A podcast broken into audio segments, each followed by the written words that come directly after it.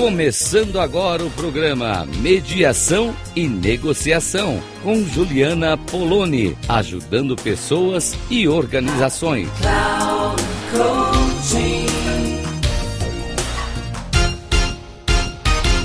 Olá, ouvintes da Rádio Cloud Coaching. É Juliana Poloni falando aqui com vocês. Uma alegria compartilhar esse espaço estarmos aqui nesses momentos de troca, de reflexões e falando sempre aqui sobre negociação, mediação, colaboração e convivência, temas com os quais eu trabalho há mais de 15 anos. E essa semana, nas minhas mediações, aconteceram coisas muito interessantes especialmente olhando sobre o ponto de vista das emoções. Eu estava com um caso, as pessoas estavam quase finalizando no sexto encontro conjunto.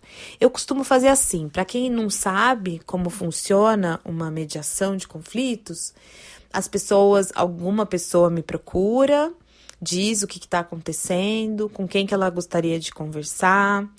E aí, ou eu faço o contato com a outra pessoa, ou a própria pessoa já avisa, né, propõe essa, esse método, essa forma de buscar uma solução para a situação lá que elas estão vivendo, né?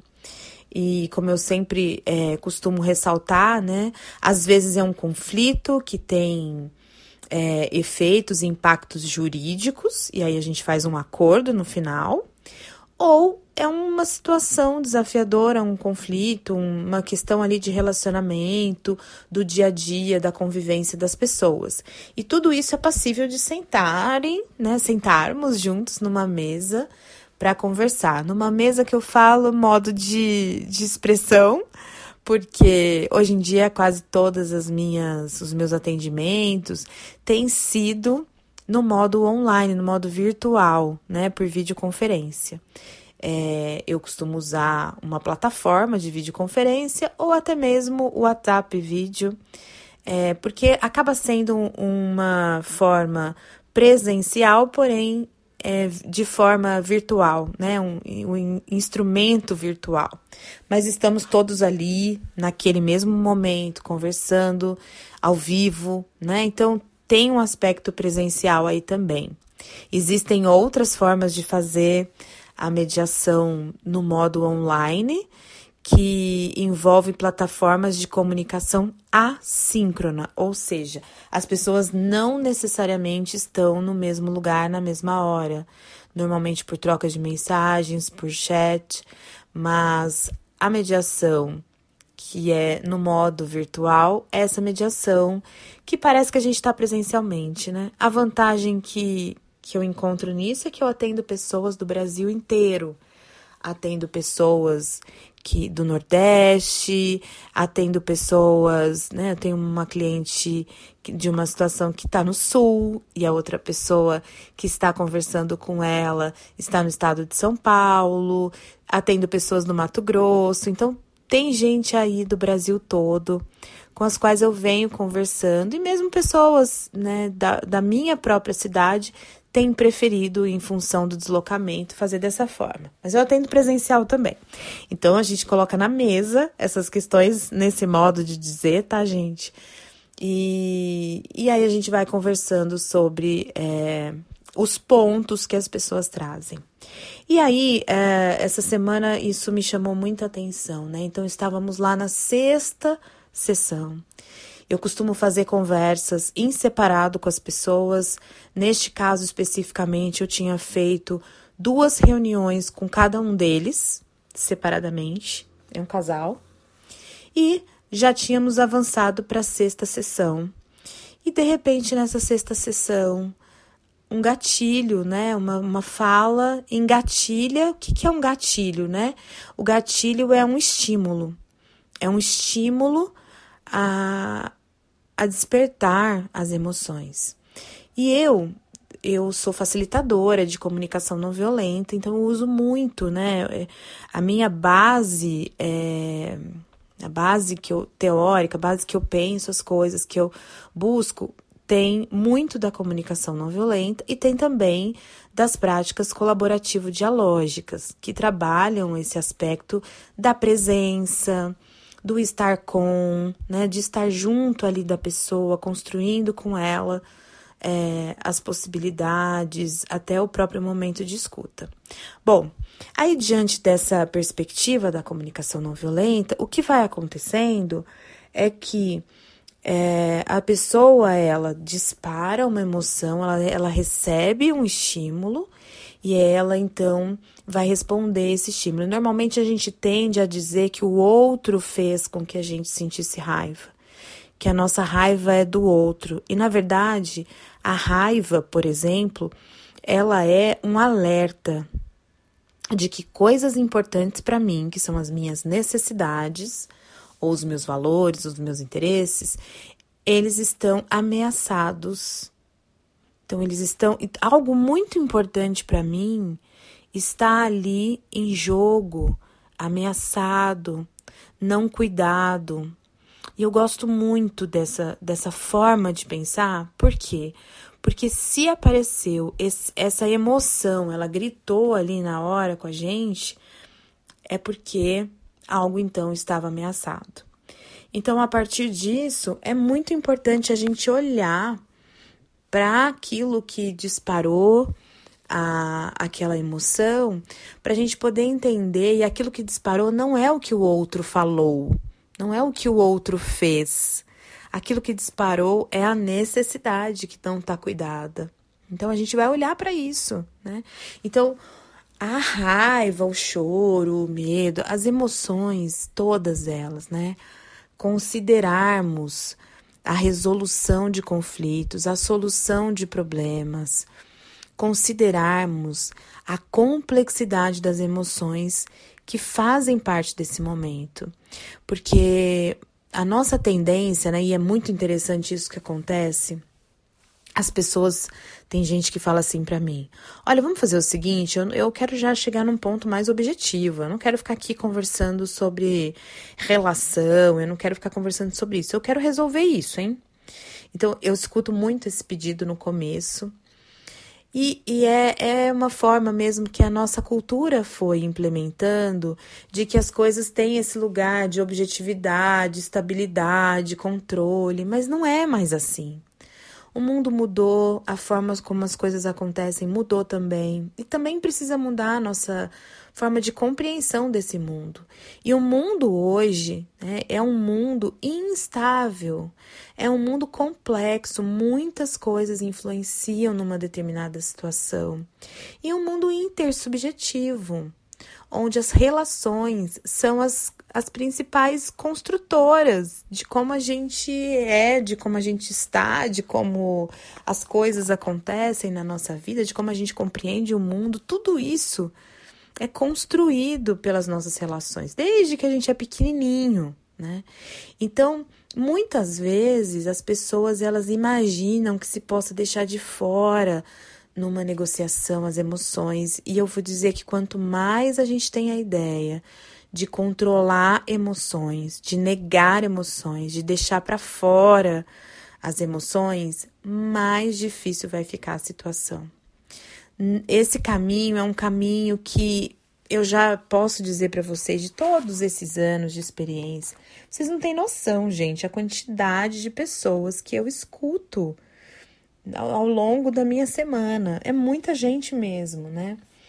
E pensar que, né, uma agenda, vamos imaginar que eu tenho ali quatro atendimentos por dia, e desses quatro atendimentos, alguns são com duas pessoas, outros com três, outros com seis, né? Então, assim, é muita gente que eu vou conversando e eu vou vendo muito essa dinâmica. Eu tenho um lugar privilegiado, assim, de observação do humano eu gosto muito disso.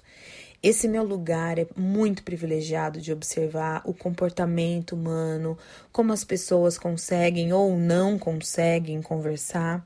Então, é desse lugar de experiência, dessa observação, que eu estou aqui conversando com vocês, de que sim, quando vem uma situação muito desafiadora e a emoção, ela, ela pula na frente de todas as outras coisas que estavam sendo conversadas, a gente precisa olhar para ela. A gente precisa acolher essa emoção, porque ela é legítima. Ela vem alertando. O, o Marshall Rosenberg ele tem um livro que se chama O Surpreendente Propósito da Raiva. Nesse livro, ele compara a raiva ao marcador do carro que indica a temperatura né? Então, se a gente começar a olhar para as nossas emoções desse lugar, o que, que essas emoções estão ali alertando? Elas são alerta, inclusive as emoções agradáveis, gostosas, como por exemplo a alegria. Né? Se eu estou me sentindo alegre, o caminho mais evidente ali é que as minhas necessidades estejam atendidas. Vou dar um exemplo.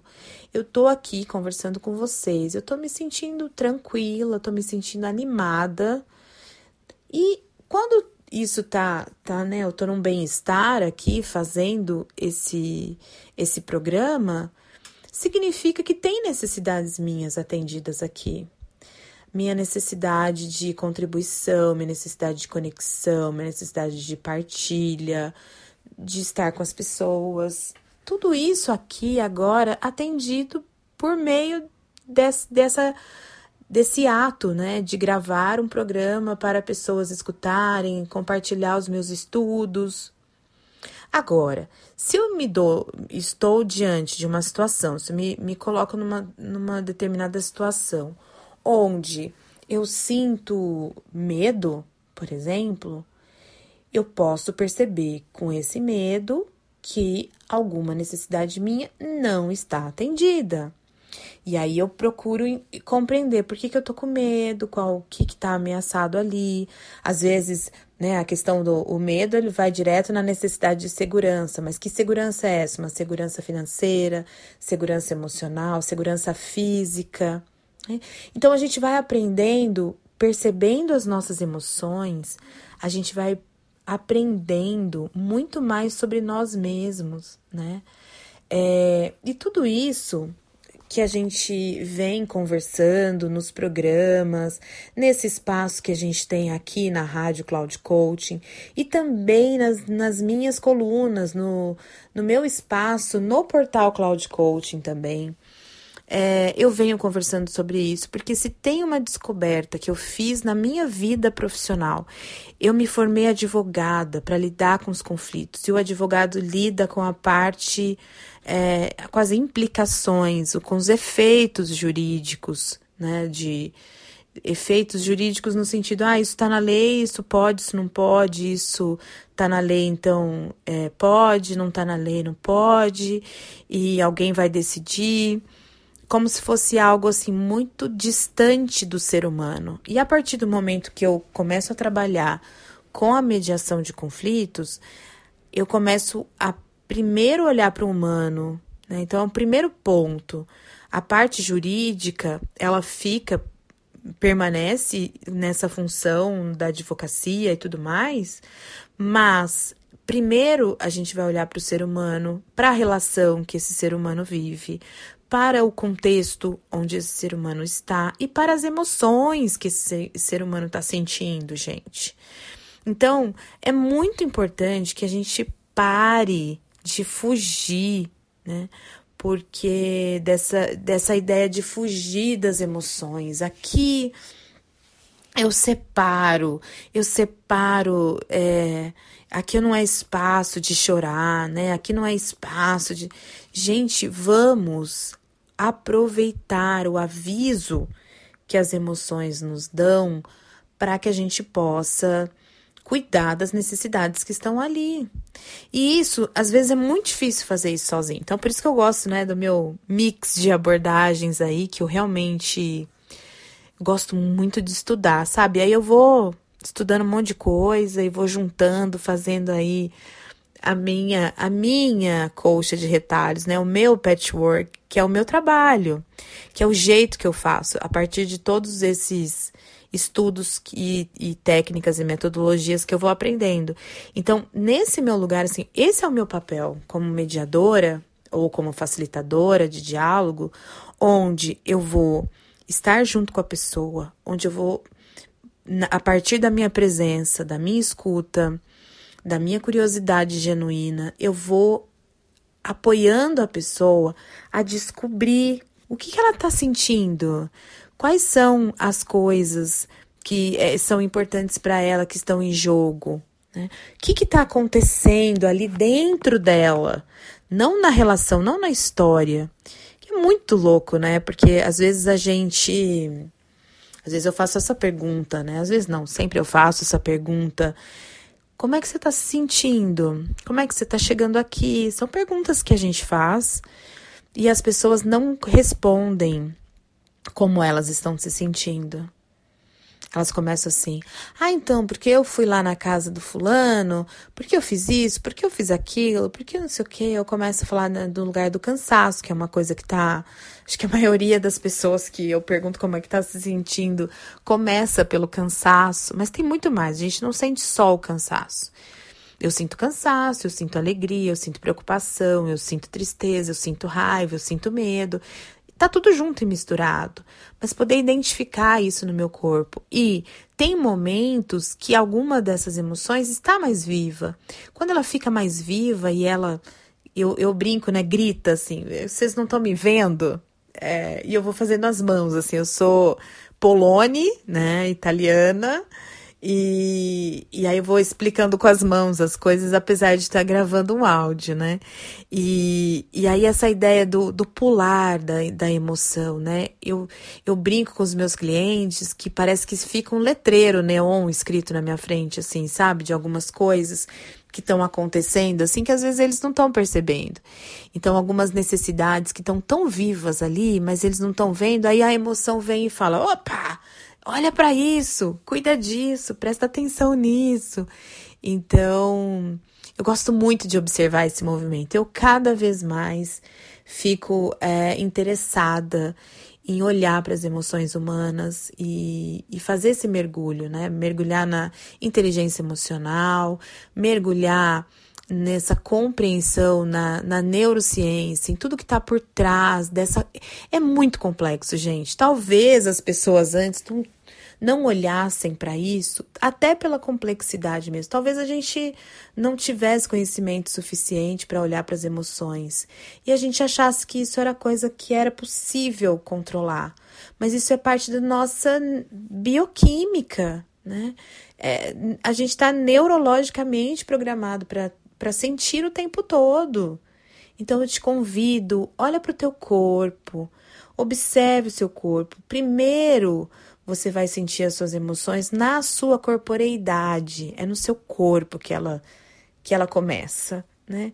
E aí você vai percebendo, transformando isso, né? O que está acontecendo? Você vai colocando isso no lugar de sentimento, porque a emoção é aquela energia, aquela onda, aquela sensação. E o sentimento já é quando a gente fala, bom, quando eu tenho essa sensação, eu tô sentindo isso. Então a gente dá nome, aí a gente tem um sentimento. E o que que esse sentimento tá me contando?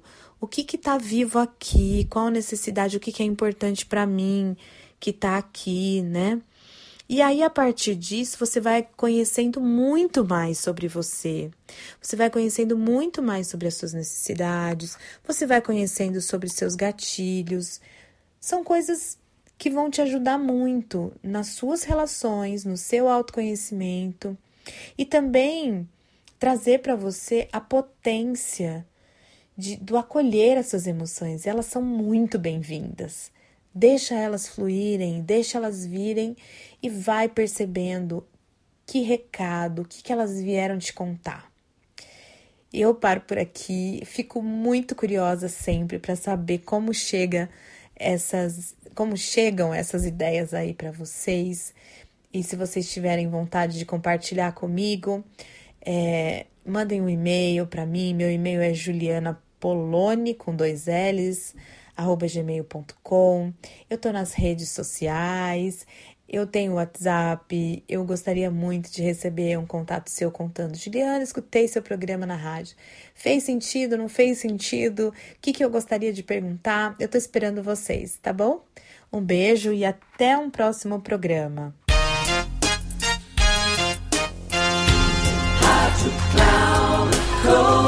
Final do programa Mediação e Negociação com Juliana Poloni ajudando pessoas e organizações.